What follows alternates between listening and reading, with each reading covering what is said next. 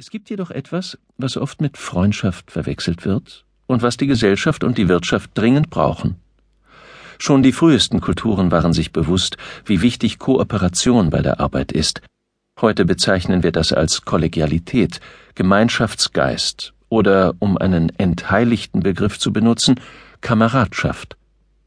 Diese schwächeren Beziehungen sind für die Gesellschaft und die Unternehmen nützlich, weil die Arbeit viel schneller und effektiver erledigt werden kann, wenn die Leute auf der menschlichen Ebene gut miteinander auskommen.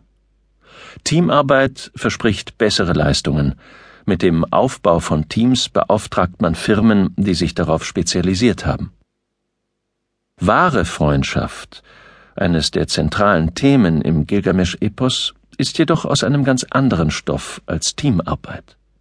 Freundschaft ist völlig unwirtschaftlich, unbiologisch, für die Zivilisation unnötig und eine Beziehung, die nicht erforderlich ist, im Gegensatz zu sexuellen Beziehungen und der Mutterliebe, die von einem rein reproduktiven Standpunkt aus gesehen notwendig sind. Doch sie ist die Beziehung, in der, oft als Nebenprodukt, als äußerer Aspekt, häufig Ideen erschaffen und Taten vollbracht werden, die das Gesicht der Gesellschaft in ihrer Gesamtheit völlig verändern können. Freundschaft kann ein tief verwurzeltes System überwinden, wo der Einzelne das nicht wagt, weil ihm der Mut dazu fehlt. Anfangs hält Gilgamesch Freundschaft für unnötig und unproduktiv. Doch dann erlebt er sie mit Enkidu und entdeckt, dass sie unerwartete Dinge bringt. Das ist ein wunderbares Beispiel für die Kraft der Freundschaft, die Systeme von Grund auf verändern oder niederreißen und Menschen verwandeln kann. Enkidu, den die Götter Gilgamesch eigentlich als Strafe geschickt haben, wird schließlich sein treuer Freund. Die beiden ziehen dann gemeinsam gegen die Götter. Allein hätte Gilgamesch nie und nimmer den Mut dazu aufgebracht, und Enkidu auch nicht. Ihre Freundschaft hilft ihnen, in Situationen zu bestehen, in denen auf sich gestellt keiner von ihnen Erfolg gehabt hätte. In mythischen Dramen gibt es oft ein starkes Band der Freundschaft. Die Theologen Milan Balaban und Veronika Tydli-Tatova beschreiben das so. Freunde haben vor dem Kampf Angst und spornen sich gegenseitig an.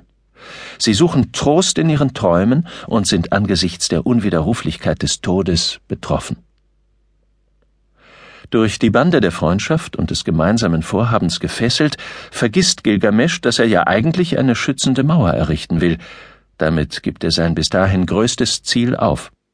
Er verlässt die Stadt, die Sicherheit ihrer Mauern, seine Zivilisation, das ihm bekannte Terrain, das er selbst erbaut hat. Er geht in die Wildnis des Waldes und will dort die richtige Weltordnung wiederherstellen. Er will Chuwawa töten, das personifizierte Böse.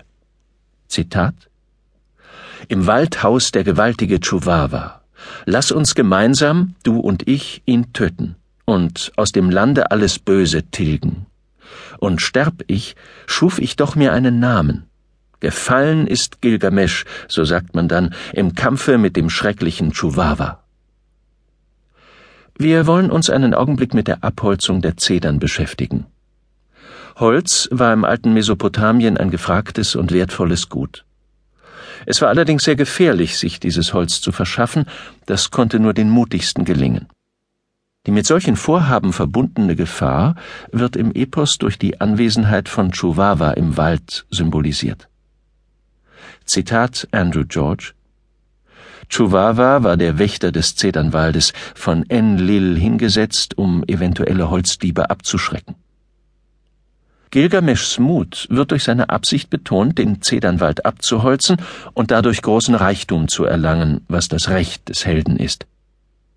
Zudem galt die Zeder als heiliger Baum. Zedernwälder waren die heilige Stätte des Gottes Shamash.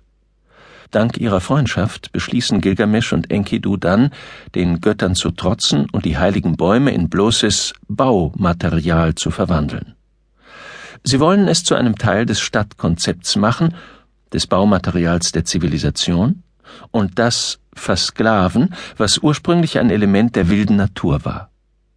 Das ist ein wundervolles Protobeispiel für die Verschiebung der Grenzen zwischen dem Heiligen und dem Profanen, Weltlichen und in gewissem Maße